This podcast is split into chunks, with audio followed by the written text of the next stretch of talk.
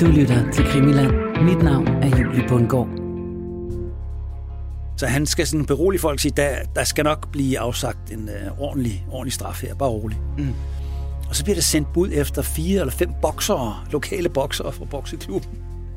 Og de skal så administrere den her prylestraf over for de her sortbørsfolk. Stakkels sortbørsfolk, må man sige, i den her situation. På et givet signal, bum, så stormer de frem og får fat i de her sortbørsfolk. Og der er sådan en 50, ifølge referaterne i aviserne, der er der sådan 50 sortbørsfolk, som står derinde og handler forskellige ting. Og de får altså en afbankning, så det vasker sig. Blodet flyver, tøjet bliver revet i stykker, og pengene og sortbørsvarer, de flyver ud på torvet og bliver samlet op og konfiskeret lige på stedet.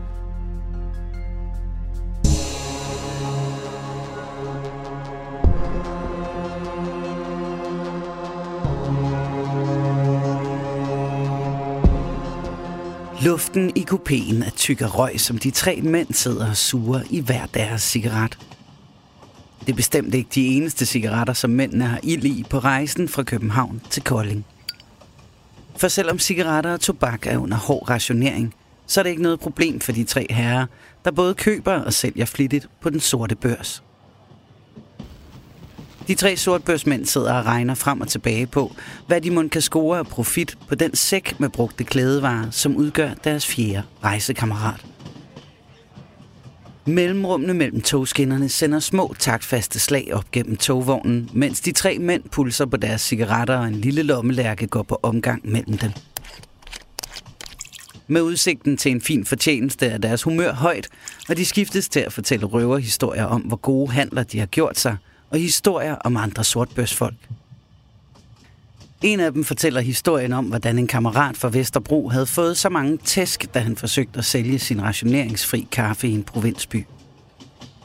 De 3 mænd kigger lidt stift på hinanden, men så bliver lommelærken sendt på omgang igen, og den gode stemning vender hurtigt tilbage.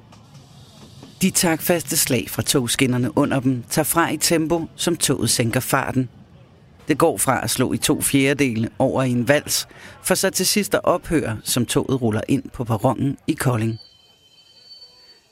Nå, mine herrer, så skal der laves forretning, siger den ene og slæber den store sæk ud på perronen. Men bedst som de 3 sortbørsmænd står med snuderne begravet i sækken med brugt tøj, bliver de antastet af en mand, der præsenterer sig som kommunalvagt. Bag ved ham begynder lokale folk at stemle sammen, og snart er de 3 sortbørsmænd omringet. Og de ved alle 3, hvad der venter nu. Tæsk, ligesom kammeraten fra Vesterbro.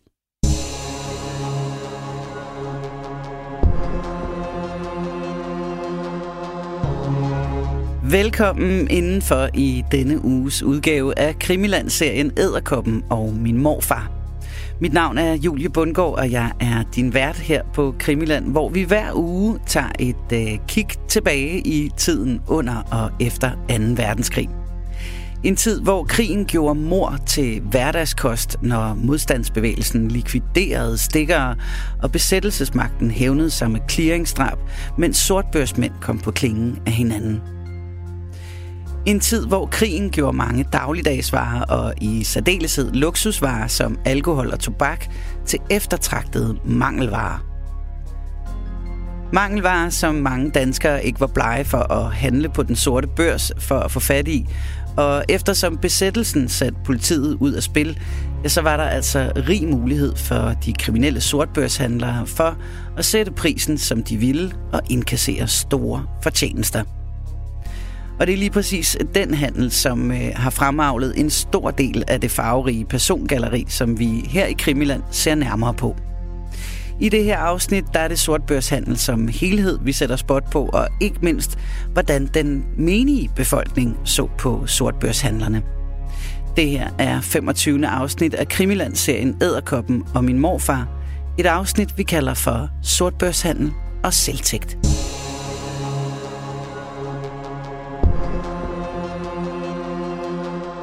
Selvom rationeringen pressede mange danskere til handel på den sorte børs for at få smør eller tobak på bordet, så var det altså ikke hele befolkningen, der nød at se, hvordan enkelte sortbørshandlere blev hovedrige af at handle med mangelvarer. Og i yderste konsekvens, så tog folk loven i egen hånd.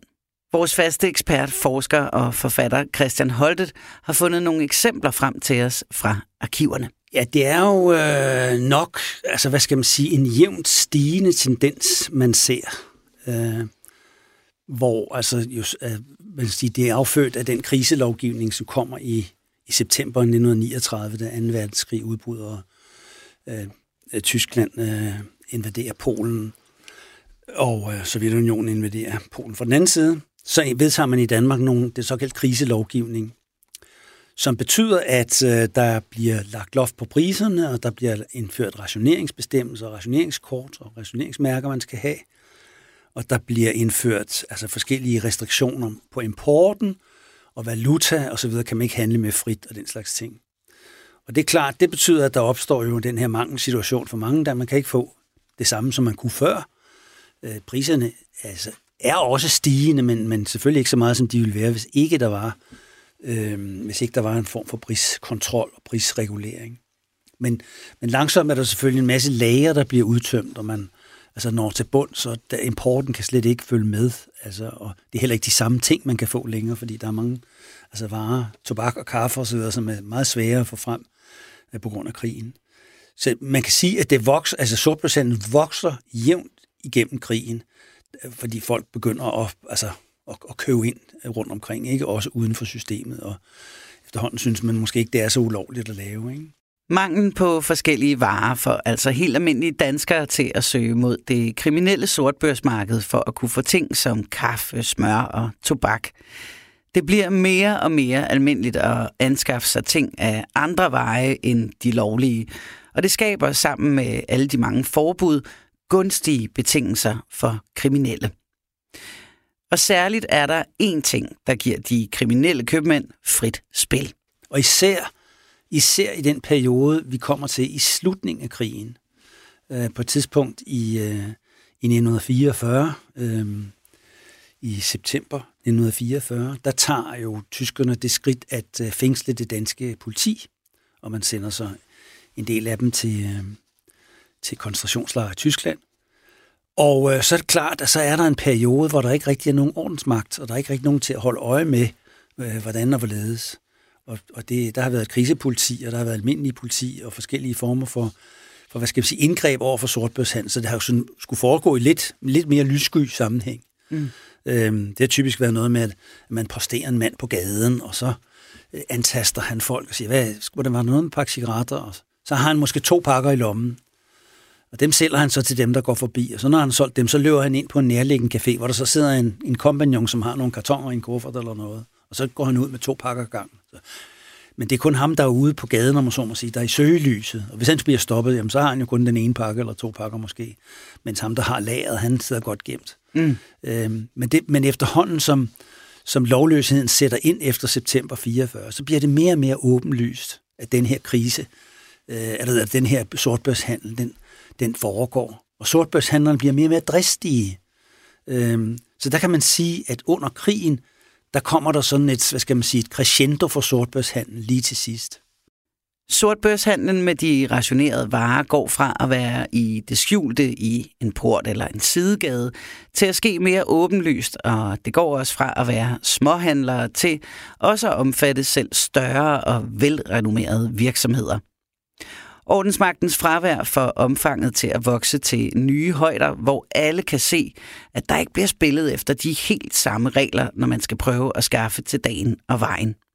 Og det får nogen til at ty til selvtægt. Men det afføder selvfølgelig også en reaktion, kan man sige, i befolkningen. Fordi der er måske mange, der har haft den holdning, at jamen, det er da ikke så galt at købe en pakke cigaretter eller en pakke kaffe en gang imellem eller noget, ikke?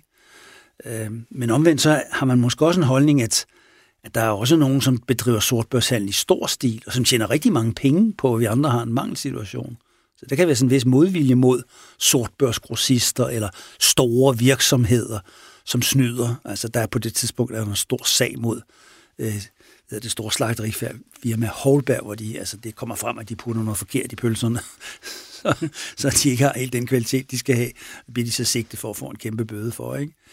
Som sådan, hvad skal man sige, man kan ikke sige, det er sortbørshandel, men det er en omgåelse af de regler og bestemmelser, der er for, hvordan man må ikke forringe varerne. Man må ikke prøve at få dem til at se ud som noget, de ikke er, fordi der er en mangelsituation, og man må ikke udnytte den mangelsituation. Men de bliver så dømt for det der. Der er der mange, der har sådan den der holdning.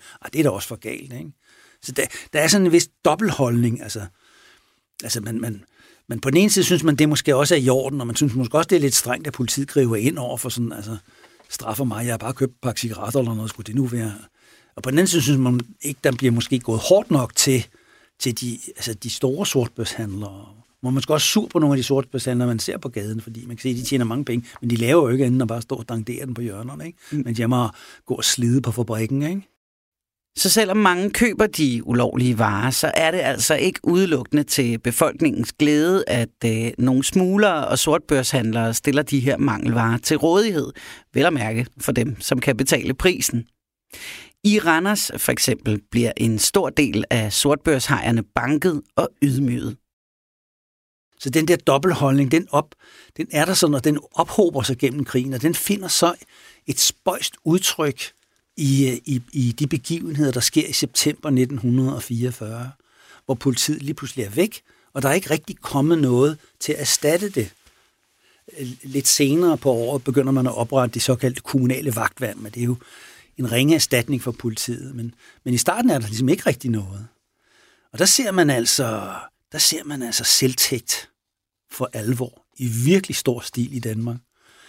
Og det starter i Randers i september. Jeg tror det er den 27. september 1944, der er der opstået simpelthen sådan en stemning i byen om, at de her sortbørshandlere, de er simpelthen blevet så frække. Altså, der står i en avis, at sortbørshandlerne er blevet så frække, at de handler med vådt vasketøj, som de kort tid før har stjålet fra tørre snore og vaskerier. Det er folk blevet provokeret over. Og de står og sætter cigaretter, og de står og sætter kaffe og så videre, ikke? Så der er mange, der bliver rigtig sure på de der. Og det gør de nu på byens største torv, noget der hedder Frederiksplads. Jeg tror, det ligger sådan lidt uden for centrum af Randers, men sådan tæt på havnen. Så det er måske sådan et sted, hvor de der sortbørshandlere samles. Og der begynder man at diskutere, især på den store byens store arbejdsplads, der hedder Skandia. Der laver man tog og sporvogne og sådan noget. Nu skal vi altså gøre noget ved de sortbørshandlere. Det er fandme for dårligt, det der, ikke? Og så på et tidspunkt, så bliver der aftalt på fabrikken, at nu vil man altså give dem en omgang bank. Og så laver man en plan, og så er der mere end 150 arbejdere fra Skandia. Jeg tror, lærlingen, de går i spidsen. Det er nogle af de mest kampvillige. Så de farer ned til Frederiksplads, og de har på en eller anden måde koordineret det, så de har omringet pladsen, så det er ikke sådan lige til at slippe væk. Så der er åbenbart sendt nogen rundt om og så videre, så på et givet signal, bum, så stormer de frem og får fat i de her sortbørsfolk. Og der er sådan en 50, ifølge referaterne i aviserne, der er der sådan 50 sortbørsfolk, som står derinde og handler forskellige ting. Og de får altså en afbankning, så det vasker sig. Blodet flyver, tøjet bliver revet i stykker, og pengene og sortbørsvarer, de flyver ud på torvet og bliver samlet op og konfiskeret lige på stedet. Og da de så har banket alle dem, de overhovedet kan, altså, som der er på pladsen, ikke? I avisen skriver de, at der, altså, det er en opvisning. Det er en opvisning. Der bliver givet en opvisning i den behandling, som sortbørsherrerne trænger til. De skulle have en lærerstreng. De skal have en lærerstreng.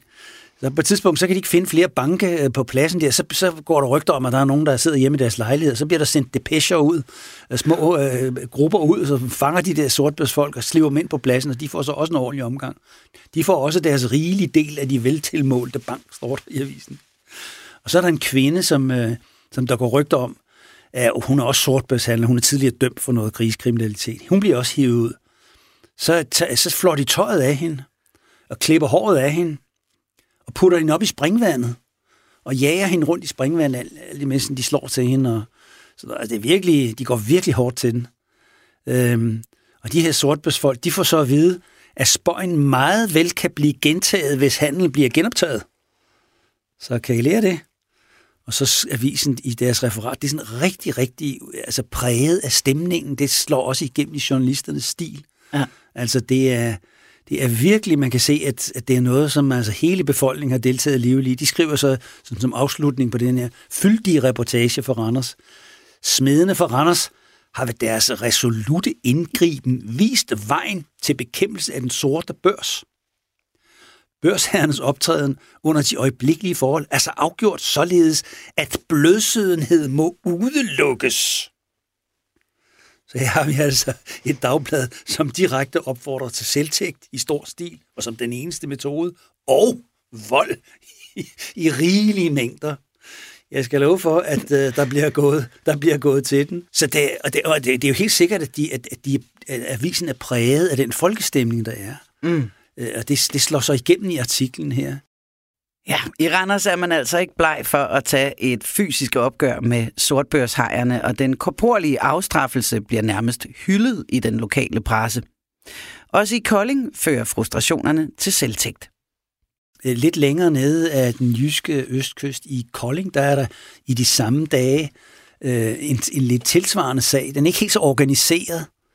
Det er ellers jo karakteristisk, at mange af de her selvtægtssager, de udspringer fra nogle af byens store arbejdspladser. Mm. Vi kan ikke nå alle de sager, men der er mange sager over i flere steder i landet. Og det er tit en stor arbejdsplads, hvor altså man... Og der er også en tradition for faglig kollektiv handling. Mm. Så det er tit derfra, det udgår. I Kolding, der er der en kommunal vagt, en kommunal vagt, for jeg tror, han er ansat på Rådhuset. Han er ude at gå en tur, så på banegården, så ser han, der er tilrejsende 3 sortbørsmænd fra København. Og de har en kæmpestor seks, hvor de sorterer tøj, brugt tøj. Og det er noget, kommer senere frem, det er noget, de har købt i Sulsgade i København. Men der er den her prisforskel mellem tingene, så det er... Man kan åbenbart tjene penge ved at sælge brugt tøj i provinsen, og det er åbenbart billigere at købe i København. Så det har de altså ligesom besluttet sig til. Man må nok sige, at det er sortbørsfolk i sådan en lavere ende af rangstien. Det lyder det sådan lidt pårød med en sæk brugt tøj. Nå, men det vil de altså sælge i, og det bliver han selvfølgelig provokeret af, den her vagtmand her, så han siger, det skal vi ikke have, vel? Vi skal ikke have de der tilrejsende fra København, der kommer og sælger deres sortbørsvarer her.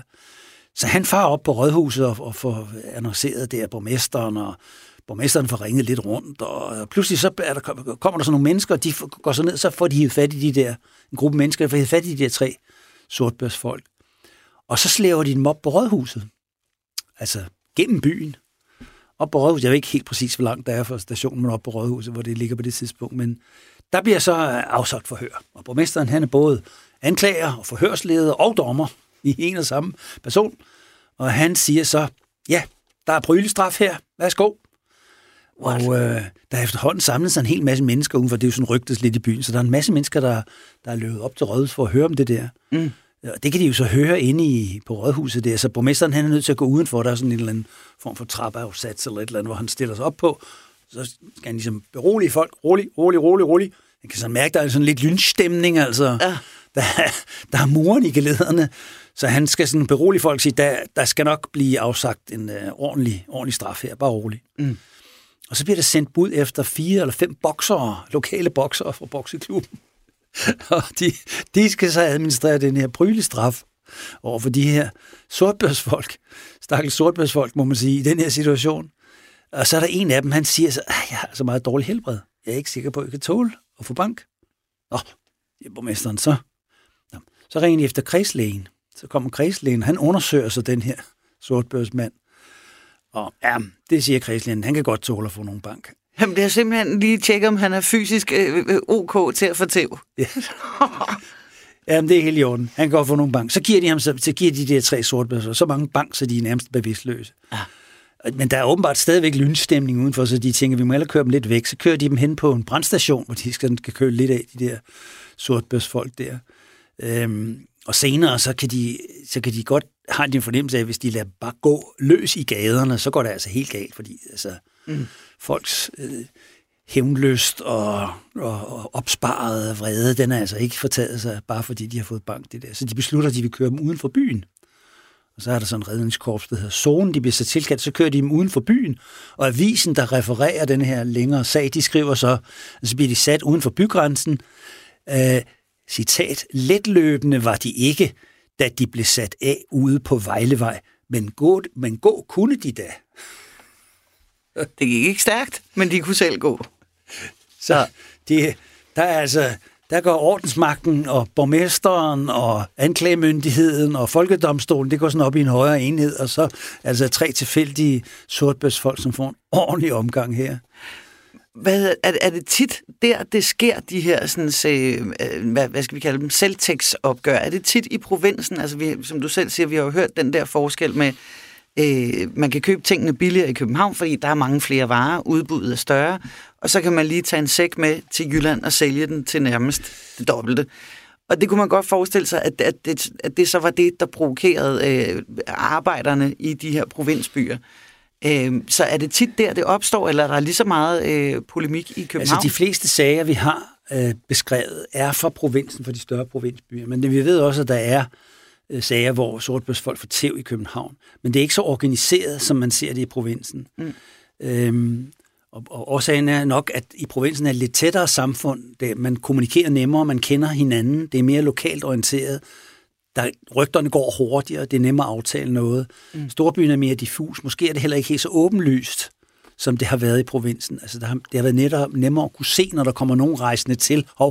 Og mange af de sortbørsfolk, som der er omtalt i de her sager, det er folk, der kommer andre steder fra, som ikke er lokale. Ja. Nogle af dem er kommet fra København. Vi har jo tidligere hørt om, hvordan Hasselstrøm og, selv rejser til Jylland, og senere har han en masse ansatte, der tager til Jylland og sælger cigaretter og kaffe og silkestrømper og så videre. Ikke? Mm. Så der er det nemmere at se i provinsen, at det er altså et udefrakommende fænomen, en del af det. Ikke? Ja, de er nemmere at få øje på, de der rejsende sortbørshandler. Men om det er hele forklaringen, det tør jeg så ikke sige, men jeg tror også, det betyder noget, at der er nogle store arbejdspladser, der går i spidsen. Det er altså de store virksomheder med de stærke faglige fællesskaber, der går forrest, når sortbørshandlerne skal afstraffes korporligt. Flere steder i landet får befolkningen også afløb for de frustrationer, som flere års besættelse med varemangel og mørklægning har fået til at vokse i borgere i alle samfundslag. Selv folk i betroet embede og beredskabsarbejdere deltager i selvtægten. Hvilket blandt andet fører til, at en læge i Kolding nærmest godkender, at en sortbørsmand får en ordentlig omgang tæsk som straf for sine ugerninger. Det viser sig altså, at selvom fortjenesten er højere i Jylland, så løber sortbørshandlerne også en højere risiko, når de handler på udebane. Men nu har vi hørt et par historier om selvtægt i Jylland, men derfor skal man ikke tro, at det kun er et jysk fænomen. Men vi har faktisk også et eksempel for en lille provinsby, som er lidt, altså nærmest sådan en dansk variant af Wild West. Med lynchning og posse party, og vi redder efter forbryderne. Vi kan lige tage den. Det er Helsinge, vi snakker om. Ja. Den 27. september, så kommer der 3 mænd ind i Nordsjællandske Banks afdeling på torvet i Helsinge. Og hvad årstal er vi i her? I 1944. Ja. September, det er stadigvæk den her periode, hvor politiet... Det er lige der, politiet forsvinder. Politiet er forsvundet, ja. Og de kommer ind, de vil lave bankrøveri, de låser døren efter sig, så kan personalet jo nok regne ud, at den her, den ser ikke godt ud. De piller nogle revolver frem, og så truer de personalet til at tage hænderne i vejret, og da det ikke går hurtigt nok, så skyder den ene af dem op i loftet. Så det er, altså, de mener, det er alvorligt, det her. Og de får hurtigt åbnet kassen og får taget 200.000 kroner. Så det er altså et ganske stort udbytte, ja, vel omkring 3 millioner kroner i dagens penge, så... Og så låser de personalet inde i bankboksen. Det er åbenbart sådan en bankboks, hvor der er god plads. Og så forsvinder de ud på gaden. Men så ved siden af, der sidder den lokale bankdirektør og gårdejer, Christian Christensen hedder han. Og han har hørt det der, men måske han ikke går op for mig helt præcis, hvad der er sket, og måske bliver han alarmeret af de banker på væggen eller et eller andet. I hvert fald kommer han så ud hurtigt og låser personalet ud. Og så alarmerer han, så slår han alarm. Og det gør han så både til dem, der går ud på gaden, men også ringer rundt og så videre. Og i løbet af 0,5, så samler der sig en mindre flok af mennesker uden for banken. 25 mand. Og der er nogen, der skaffer 2 biler hurtigt, der kan køre. Jeg ved ikke helt, hvordan de er, men det er måske nogen, der har tilladelse til det. Måske er det den lokale læge, der stiller sin bil til rådighed. Og flere af dem er bevæbnet med jagtgeværer. Og de har altså hørt, at bankrøverne er gået en bestemt vej mod Frederiks værk. Og ja, det er fint. så de der to biler med 25 mand, de sætter sig i fuld sving og begynder at køre efter de der bankrøver der. De er gået til fods.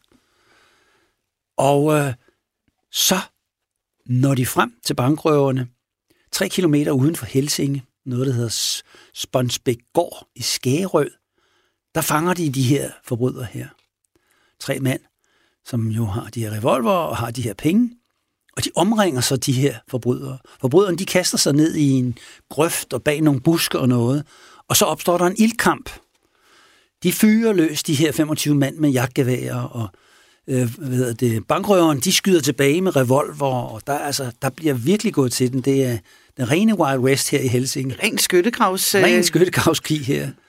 Men på et tidspunkt, så kan de her tre forbrydere jo godt opdage, at det her slipper vi ikke godt ud af, de her omringer. De er for mange, og der er for mange jagtgevær og så videre. Det her, det er altså... Og den ene, han er sådan til sinds og overgiver sig, men de to andre, de er faktisk brødre. De er 2 brødre og en til. De 2 brødre, de vil ikke overgive sig. Så de står sådan og kigger lidt, og så pludselig tager den ene bror, han har et par kugler tilbage i revolveren, så skyder han sin bror i hovedet. Nej! Og så skyder han sig selv bagefter i hovedet. Begår de kollektive selvmord, og den sidste, som er efter eget udsagn efterfølgende, han er bare med, altså. Han vidste faktisk ikke rigtigt, det var røveri, altså. Jeg holdt mig lidt i baggrunden, sagde han. Ja, det gør han så ikke helt, vel, men altså. Han overgiver sig så, og så får han altså virkelig, virkelig ikke mange banker, altså. De maltrakterer ham på det grusomste, ikke? Og den lokale præst, Pastor Ort, han er nødt til at gribe ind, og, altså i barmhjertighedens navn og så videre. Og det bliver så... han bliver så overgivet, og fængslerne er jo stadigvæk åbne, og anklagemyndigheden er også stadigvæk fungerende af visse steder. Så han bliver sat i fængsel. Det viser sig så, at han er faktisk ansat af den tyske værnemagt. Han er det, der hedder marinevægter. Og det er sådan nogle folk, som bruges til at bevogte tyske skibe i havnen og sådan noget. Og han er ansat af dem, så der bliver han overgivet til en tysk domstol. Og får han 8 års fængsel. Så han formentlig så sluppet ud efter krigen. Men det er altså sådan et eksempel på altså helt ekstrem selvtægt. Altså der er man både politimyndighed og efterfølgende myndighed og dømmende myndighed og afstraffende myndighed i en og samme omgang. Så den voldelige selvtægt er altså spredt ud over hele landet, og i nogle tilfælde så minder optrinene om scener fra en westernfilm. Den lette adgang til skydevåben under krigen gør desværre, at selvtægtshistorien fra Helsinge ikke er den eneste, hvor berigelseskriminalitet ender med dødsfald. I Aalborg, der går det også vildt for sig. Der er det ude på værftet, at man begynder at snakke om, at nu vil man altså give de her, sortbørshandlere en ordentlig omgang. De skal simpelthen have bank. Det er inde på Algade og Nørregade i det centrale Aalborg. Der har man altså en masse sortbørshandlere, som er altså lige så frække, som de var nede i Randers. Og dem vil man give en omgang. Og det ser lærlingene, smededrengene, som de kalder dem, eller nittedrengene fra værftet. De går altså amok den 27. september. Der farer de ind i byen efter fyraften og tager løs på, hvad de kan slippe afsted med af sortbørsfolk. Det er jo ikke helt så mange, de kan få fat på, men de får altså tævet nogle stykker. Det er rygterne vist gået lidt i forvejen, tror jeg. Og næste dag, den 28. september, der er de altså stadigvæk på grisstien, de her lærlinge der. Men der er altså de fleste sortbørsfolk, de gemmer sig. De kan man måske godt forstå. De vil ikke udsættes for at få bank, så de har taget flugten og så videre, ikke? Men så de der smededrenge, de farer rundt. Jeg tror, der er 100 stykker af dem eller sådan noget. De farer rundt i gaden for at se, om de kan finde en og give nogen bank. Så pludselig finder de en, som de mener er sortbørshandler. Det er så lidt tvivlsomt, om han virkelig er sortbørshandler, men han hedder Ejner Villy Surland. Han er 28 år. Og ham er der så en, der råber, se der, det er ham der. Og så far hans, han kan godt mærke, nu gælder om at få benene på nakken. Så han løber afsted ned ad Nørregade. Og men han kan ikke rigtig slippe fra dem, fordi de kommer ligesom også måske fra den anden ende. Og der bliver råbt og skrædet og så videre. Og der er så mange af dem. Så går han ind i en port. Og så viser det sig, at han er bevæbnet. Og så i starten, så skyder han op i luften. Men det holder ikke de der smeddrenge tilbage. De farer frem. Og så trækker han sin revolver og skyder ud mod mængden af smeddrenge. Og rammer to. Den ene bliver såret i armen, og jeg tror, den anden bliver skudt i siden eller noget deromkring. Og han bliver ved med at skyde den her Surland-person. Og lige det samme, så kører der en 13-årig dreng. Han hedder Tony Jensen, forbi på en cykel. Han har været nede og hentet en pakke til sin far. Og han er sådan set bare på vej med cyklen igennem gaden. Mm. Og i samme øjeblik, som han kører forbi den her portåbning, hvor Ejner Villy Surland står og fyrer løs med sin revolver, så flyver der en kugle ud og rammer Tony Jensen lige i hovedet. Og han rammes i panden og styrter cyklen og dør faktisk senere. Faldt kører ham væk, men han dør på kommunehospitalet. Mm. Og Surland, han farer ind i en forretning efterfølgende og ringer til det tyske politi, og de tør så ikke åbenbart løbe ind, de der smededrenge der, for de kan, ved han er bevæbnet og kan skyde. Så det lykkes ham at opholde sig inde i den der forretning, indtil at det tyske sikkerhedspoliti kommer, og de beskytter ham så. Og det viser sig så, at han også er sabotagevagt, og han har været i Schalburg-korpset. Og efter krigen, der bliver han jo så altså fanget, først af modstandsbevægelsen, og senere så bliver han så overgivet til politiet. Og der ved retssagen, der kræver anklageren dødsstraf. Han siger, at han er uskyldig. Han har ikke fyret nogen pistoler af overhovedet. Det har han ikke. Det har han ikke noget gjort med. Men det er der så ikke nogen, der tror på, fordi der er tilpas mange vidner, som har set ham gøre det. Og han får 10 års fængsel. Og så da dommen bliver afsagt der, så siger han, jeg appellerer. Så siger dommeren, at de skal nu passe på ikke at spænde buen for højt. Og jeg tror så også, at dommen senere bliver stedfæstet, ikke? Lovløsheden breder sig altså ud over det politiløse Danmark, og endda i en sådan grad, at det også får besættelsesmagten til at gribe ind. En indgriben, man kan stille spørgsmålstegn ved effekten af. Der sker også det, at da de tyske myndigheder har fængslet det danske politi, så kan man se, at der stadigvæk sådan set er et behov for at opretholde lov og orden. Mm. Men de ved ikke helt, hvad de skal gøre, og de kan heller ikke rigtig finde ud af at sætte nogle styrker ind, som kan lave det, som det danske politi tidligere har gjort. Men de synes alligevel, de skal vise befolkningen, at de vil gøre noget.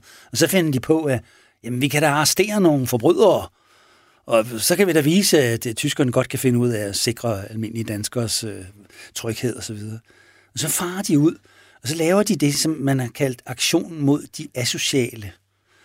Og i deres bevidsthed, så er det sådan noget med, at man finder nogle kartoteker over nogle dømte forbrydere, og så farer man ud og arresterer dem. Men det kan også være nogle sociale tilfælde, nogle folk, som bare er arbejdsløse, som vil tilfældigvis opholder sig på den forkerte adresse, måske sammen med en af dem, som de vil ud og assistere. Det kan også være nogen, der har en forkert seksualitet, hvis de er homoseksuelle for eksempel. Eller det kan også være nogen, som bare tilfældigvis befinder sig på en gade, hvor at man laver en razzia. Så farer nogle tyske politifolk ud, og så arresterer de. De tænker, det er her, hvor der bliver handlet sortbørsvarer. Vi arresterer alle dem, der står på det her gadehjørne her. Og der får man arresteret en forfærdelig masse mennesker. I løbet af en 14-dages tid, der fra slutningen af september 44 og frem til den 10. november, der arresterer man 421 mennesker. Altså mere eller mindre tilfældigt. Ud fra nogle gamle registre, nogle lister over folk, der er dømt for noget, nogle de tilfældigvis møder på gaden, nogle der måske er blevet angivet, de bliver arresteret, og de bliver sendt til koncentrationslejre. Nej. Og der er faktisk 62 af dem, som mister livet, mens de opholder sig i koncentrationslejre. En af dem, der bliver arresteret, det er ham, der hedder Sorte Holk, og vi har tidligere omtalt ham. Mm. Og der er et tv-program, som der er lavet, som man stadigvæk kan se på YouTube, hvor han fortæller lidt om, hvordan det er at være koncentrationslejr. Han bliver sådan lidt mere eller mindre tilfældigvis arresteret, ikke? Og nogle af dem, der er arresteret, de er fuldstændig uskyldige mennesker, men nogle af dem er selvfølgelig også sortbørsfolk. Mm. Men det er sådan en måde, som tyskerne siger, når nu vil vi vise den danske befolkning, vi kan opretholde lov og orden. Vi gør noget. Vi gør noget, ja. Men om det er særlig effektivt, og om det er de rigtige, de rammer, det kan man selvfølgelig have sin tvivl om. Mm. Men det er kun, de gør det kun i den korte periode på 14 dage, så tror jeg, de glemmer det igen, og så sker der ikke mere. Men det er ikke kun den tyske besættelsesmagt, der begynder at opretholde en form for lov og orden. Der er også nogen, der sikrer, at retfærdigheden kan ske fyldest, når Danmark igen bliver et retssamfund. Så kommer der jo så det, at man opretter det, der hedder kommunale vagtværn. I alle byer, så bliver der under kommunen nedsat sådan en slags vagtværn, hvor man ansætter nogle folk. De er ikke bevæbnet eller noget, men de har en form for myndighed til at kunne undersøge kriminalitet og kunne, altså lave nogle undersøgelser, selvfølgelig på lidt primitivt niveau, for de er jo ikke uddannede politifolk. Og de kan heller ikke gribe ind over for igangværende forbrydelser. Men det er så nogen, der kan påtale, at folk kører uden lys, eller hvis de har stjålet nogle cykeldæk, eller sådan et eller andet, kan lave altså efterforskning af mindre forbrydelser. Så den del af, den lettere del af politiets arbejde bliver overtaget af nogle af de her kommunale vagtværn. Mm. Og de har også den funktion, at de er interessant set i lyset af, hvad der sker senere hen, fordi de optager rapport om nogle af de ting, der sker.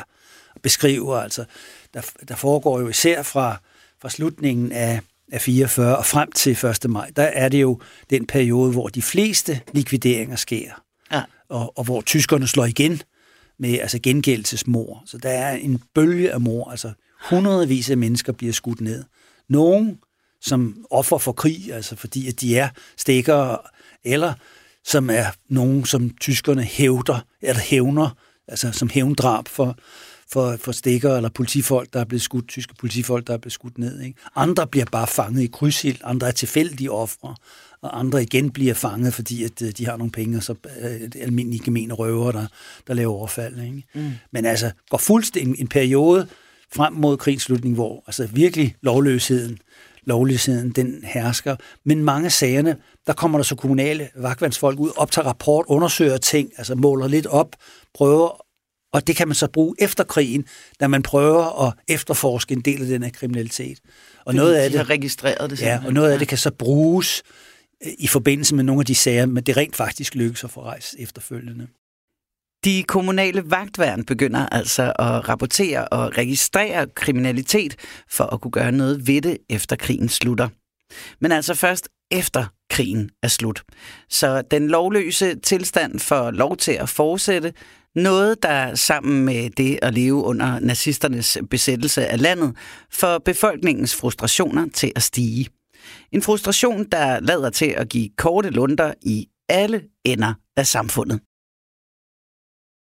Men det viser lidt om de her fantastiske optrin, der er, og hele den her stemning af selvtægt, af opsparet vrede, og måske blander sig også frustration og irritation over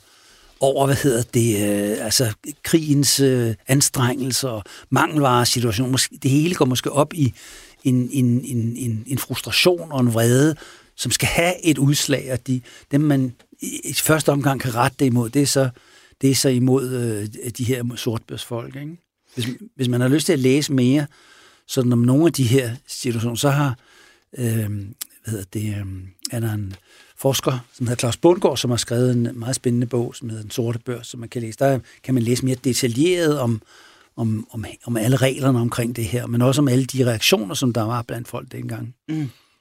Jeg sad også og tænkte på, at det er jo meget sjovt, det der igen dobbelt spil, der kører, ikke? Altså, at man på den ene side jo alle mennesker er klar over, at det her sortbørshandel finder sted, og alle er på en eller anden måde involveret med det, om så du er målt op på værelset, der har lagt sig, eller du er Laura nede i køkkenet, ikke? Så man på en eller anden måde inden over det der sortbørshandel. Men at der så samtidig også opstår noget modstand mod det, fordi man bliver sur over, at der er nogen, der tjener penge på det jo rent faktisk, ikke? At det så kommer til de der voldsomme konfrontationer. Den gennemsyrer bare igen den der dobbelthed, ikke? Det er jo sådan, at der sker så mange usædvanlige ting, og folk reagerer på mange måder, helt anderledes, end de gør i en normal fredssituation. Ja. Altså en af de aviser, jeg har læst, hvor nogle af de her artikler står, der er der så en artikel om, hvordan smededrengene i Aalborg gennemtæver sortbørsfolk, og en anden artikel om røveriet i Helsinge og så videre. Og så er der for eksempel også en forsideartikel, som egentlig ikke har noget at gøre med selve sortbørshandlen, men som også udtrykker lidt en speciel stemning, der er. Og det her overskriften, den hedder Borgmesteren i Hobro overfalder redaktør. Og så tænker man, okay, det er jo ikke hver dag, at borgmesteren overfalder en redaktør på en avis. Men det er altså et dramatisk optrin, hvor redaktør Bæk Sørensen bliver væltet af stolen og tildelt knytnæveslag af borgmesteren i Hobro. Det foregår på den måde, at redaktøren af Holbæk Venstreblad, jeg tror, han er formentlig radikaler, redaktør Bæk Sørensen, han har skrevet om borgmesteren. Han er mere end antydet, at borgmesteren han har været stangdrukken forleden dag. Mm. Redaktør Bæk Sørensen havde fremsat en udtalelse om, at borgmesteren aften i forvejen af visse grunde var blevet fulgt hjem af to mænd. Så jeg tror måske, at læserne kunne tænke, at han har været så fuld, så de har været nødt til at bære ham hjem. En under hver arm. Noget af den stil kunne jeg forestille mig. Det bliver borgmester. Han hedder Henry Jensen. Det bliver han så spændt rasende over. Og formentlig har han også jo underlagt et voldsomt pres. Der er også i det samme blad historier om, hvordan sortbørsfolk bliver gennembanket i Hobro. Mm. Og det har han måske også været inde ved i at skulle... Altså, han har noget med at gøre, så han er udsat, politiet er væk, og der sker en hel masse ting, og der er sabotage i området, og jernbanen bliver sprunget i luften osv. Han er underlagt et voldsomt pres, så bliver han så pludselig under de her ekstraordinære begivenheder, bliver han beskyldt for at være stangdrukken hele tiden, ikke? Ja. Af en politisk modstander. Han er selv socialdemokrat. Ja, faktisk er han ikke socialdemokrat lige på det tidspunkt, men han kommer fra Socialdemokratiet, så har han så dannet sin egen liste, men altså borgmester her. Så han bliver simpelthen så rar, så farer han ned på redaktionen. Så går han gennem forværelset ind i redaktørens privatkontor. Han farer ind. Så vælter han ham med stolen, borgmesteren der. Og inden redaktøren når at komme på ben igen, så tager borgmesteren den tunge redaktørstol, slynger igennem lokalet efter Bæk Sørensen, redaktøren, som dog med et spring til siden på lige nød og næppe undgår at blive ramt af det tunge møbel. Men så går borgmesteren amok. Så løber han hen og tager fat i Bæk Sørensen og hammer knytnæveslag ind i ansigtet på ham. Og samtidig med, han råber og skriger, slyngel, idiot og meget, meget andet. Så truer han, borgmesteren truer redaktøren der, at han skal give ham mange klø, at han aldrig nogensinde forvinder det. Og så kommer der så heldigvis løbende en kontordame ind, og få skaffet noget hjælp og så videre, så får de så beroliget borgmesteren og så videre, men han bliver ved med at råbe og skrige. Og så skriver de så her i avisen, at vi har prøvet at anmode borgmesteren om en udtalelse i anledning af den beklagelige episode, men han nægter at sige andet, end at redaktør Bæk Sørensen og en synlig har fået for få lusinger. Okay. Så det viser lidt om, at nerverne de sidder uden på tøjet på det her tidspunkt her. Der bliver skrevet, og der bliver reageret osv. I hele samfundet har rationering, varemangel og kriminalitet skabt et mere eller mindre højspændt samfund, hvor man på den ene side sagtens kan få sig selv til at få de kriminelle købmænds formuer til at vokse ved selv at handle med dem, men på den anden side, så forarves man også over deres voldsomme formuer. En dobbelthed, der nok også kommer af, at hele situationen egentlig er kommet lidt bag på danskerne, og specielt at tiden med rationering strækker sig langt efter befrielsen. En befrielse, der gav helt nye indkøbsmuligheder både for de kriminelle og de lovlydige danskere. Det rationeringssystemet bliver jo i virkeligheden efter krigen om noget endnu strammere. Altså, det er noget besynderligt, fordi at det lykkes ikke pludselig at få kaffe frem, selvom at markederne er åbne. Og det hænger jo noget sammen med, at der simpelthen ikke er tonnage nok, der kan transportere varerne. Og kriminaliteten antager også et andet omfang, og sortbørshandlen antager også et andet omfang. Altså, efter krigen kommer det i meget høj grad til at handle om smugling. Fordi der er jo så nogle markeder i Tyskland, og der er nogle markeder i Sverige, som er åbne nu, og hvor det bliver muligt. Der kører nu lastvogne med varer frem og tilbage mellem Tyskland og Danmark, og sejltrafikken mellem Sverige og Danmark bliver normaliseret, og man behøver ikke være bange for at blive opbragt, hvis man har en fiskekutter og så videre af det tyske kystpoliti. Så det bliver nemmere, meget nemmere at smule. Mm. Og det vælter der altså ind over landet med amerikanske cigaretter, hvor det under krigen har været typisk tysk tobak, tyske soldater, der ikke ryger eller indsmuglede cigaretter fra tyske overskudslagre, som kommer til Danmark. Så er det her efter krigen, så er der amerikanske cigaretter, så er der altså Lucky Strike og Camel og så videre, og det er jo også populært, så altså amerikanerne og englænderne og så videre, Players, Senior Service, hvad det hedder de forskellige mærker, ikke? De bliver populære, og så er det kaffe fra Sverige, der bliver indsmuglet. Og så får man jo den her altså folkesport, altså vel formentlig den altså i hvert fald i den østlige del af landet, måske også op i Nordsjælland, Frederikshavn og Aalborg og så videre, sådan nogle steder, hvor man kan sejle til Sverige. Og der er det sådan, i starten, så tror jeg, man kan vækste 20 kroner. Det er jo altså, en lille 500 kroneseddel eller sådan noget, ikke? Forestil sig, at man ikke har kunne købe kaffe, og ikke har købt cigaretter, ikke har kunne købe strømper, ikke har kunne købe slik og chokolade, og så pludselig kommer til Sverige, og så har man kun 400-500 kroner på lommen. Man kunne altså hurtigt behov for at købe for noget mere. Så det er jo forfærdeligt traumatiserende oplevelse at komme der og stå. Men altså nu har man så købt 3 pakker cigaretter og en stang marcipan og en pose mandler og en lille marabu-bar, og så står man og kigger på alle de forretninger, man ikke lige nåede hen i, og så har man altså ikke flere penge, fordi man har været lovlydig borger. Ej, næste gang, så må man altså prøve at se, om man ikke kan få en 20-kroneseddel ekstra med. Og det opstår der altså en voldsom handel med altså illegal valuta, om man så må sige, ulovlig valuta, som der er sortbørsfolk, der sælger, selvfølgelig til overpris. Mm. Det er klart. Men det er folk villige til at betale, fordi man kan ikke få de samme varer i Danmark.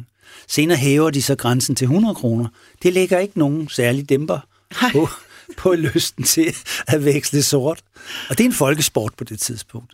Og det er sådan noget, det synes folk, tror jeg, er helt i orden. Det synes man er fint nok, at man kan smugle lidt ekstra varer, der er også begrænsning, hvor man kan tage med hjem. Man må også kun tage hjem for 20 respektive 100 kroner, ikke? Det er vel også fint nok, hvis man gør det selv. Det er jo noget andet, det der med sortbørsmænd, der kommer og sælger et helt parti, ikke? Det på en eller anden måde synes det mere rimeligt, fordi man snyder jo ikke nogen, kan man sige, vel? Det gør man jo så, man snyder valutabalancen, men det er jo et meget abstrakt begreb for folk, ikke? Selvom det sorte marked blomstrer vildt, så forsøger ordensmagten altså at komme den til livs. Og der bliver i den grad også forsøgt at sætte en stopper for, at den almindelige dansker handler for alt for mange penge, når de besøger Sverige. Men altså, man kan også sige, at altså, den form for kontrol, der er, den er jo en helt anden karakter, end det vi ser i dag. Mm. Altså, her til sidst i krigens tid, der er der i København ansat 227, tror jeg det er. 227 krisebetjente. Det er mange. Det er altså en pæn stor politistyrke. Nogle af dem, de ligger og rejser frem og tilbage med færgen.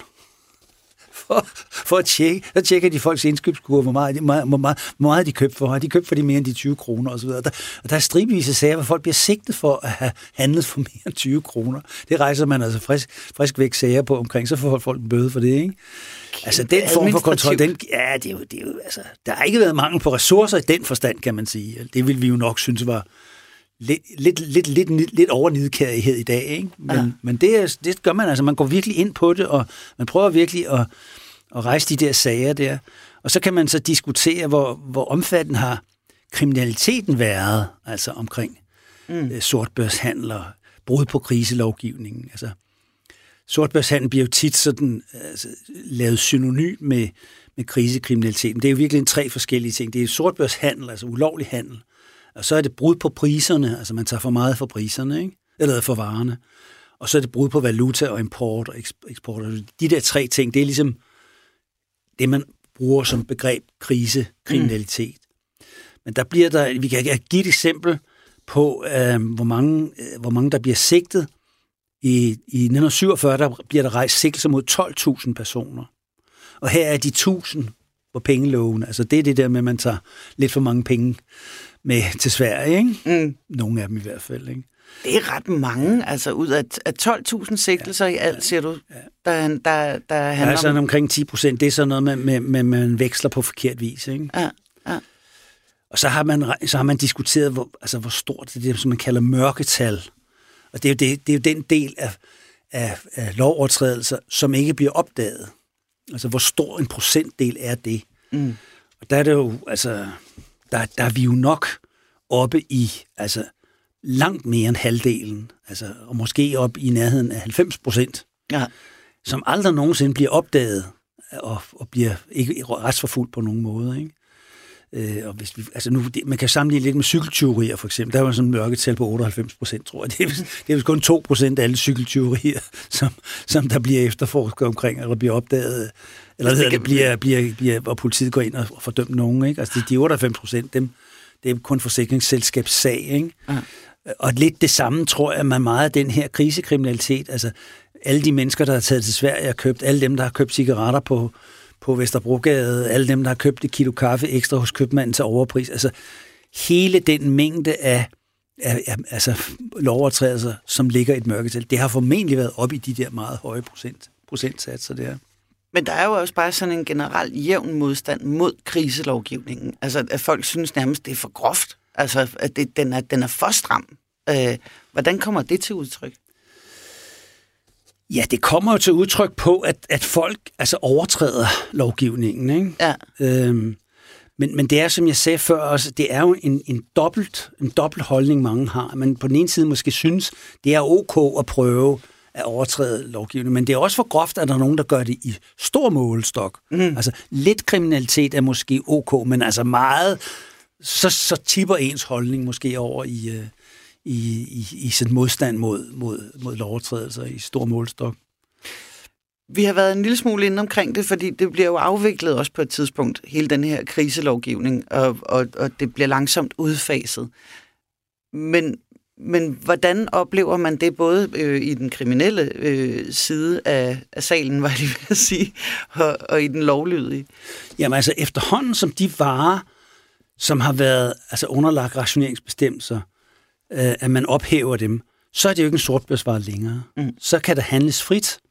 Efterhånden, som man ophæver prisbestemmelser, så der ikke altså længere er grænser for, hvor meget man må tage for varen, så er der også en form for kriminalitet, der forsvinder der, ikke?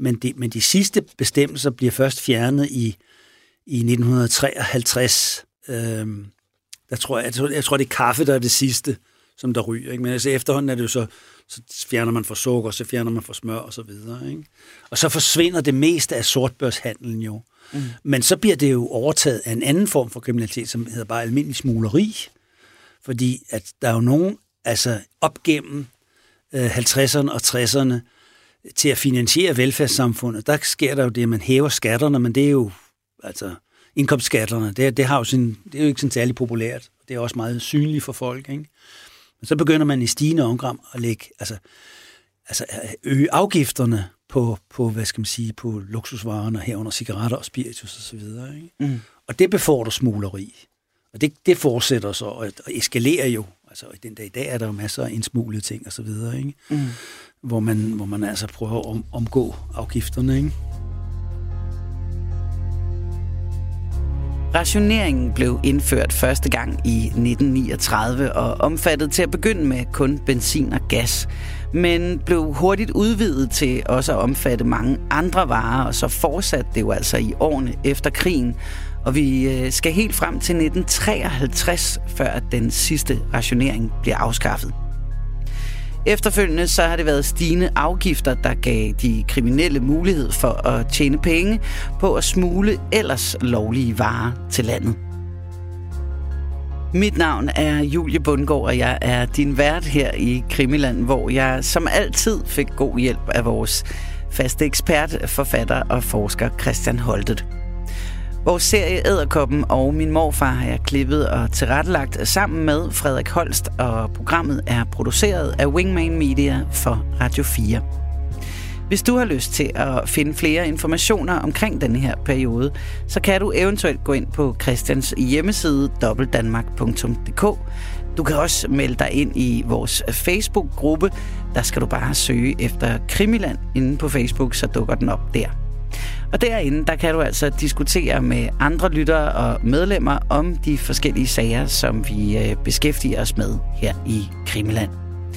Det var alt, hvad vi havde til dig i dag. Tak fordi du lyttede med.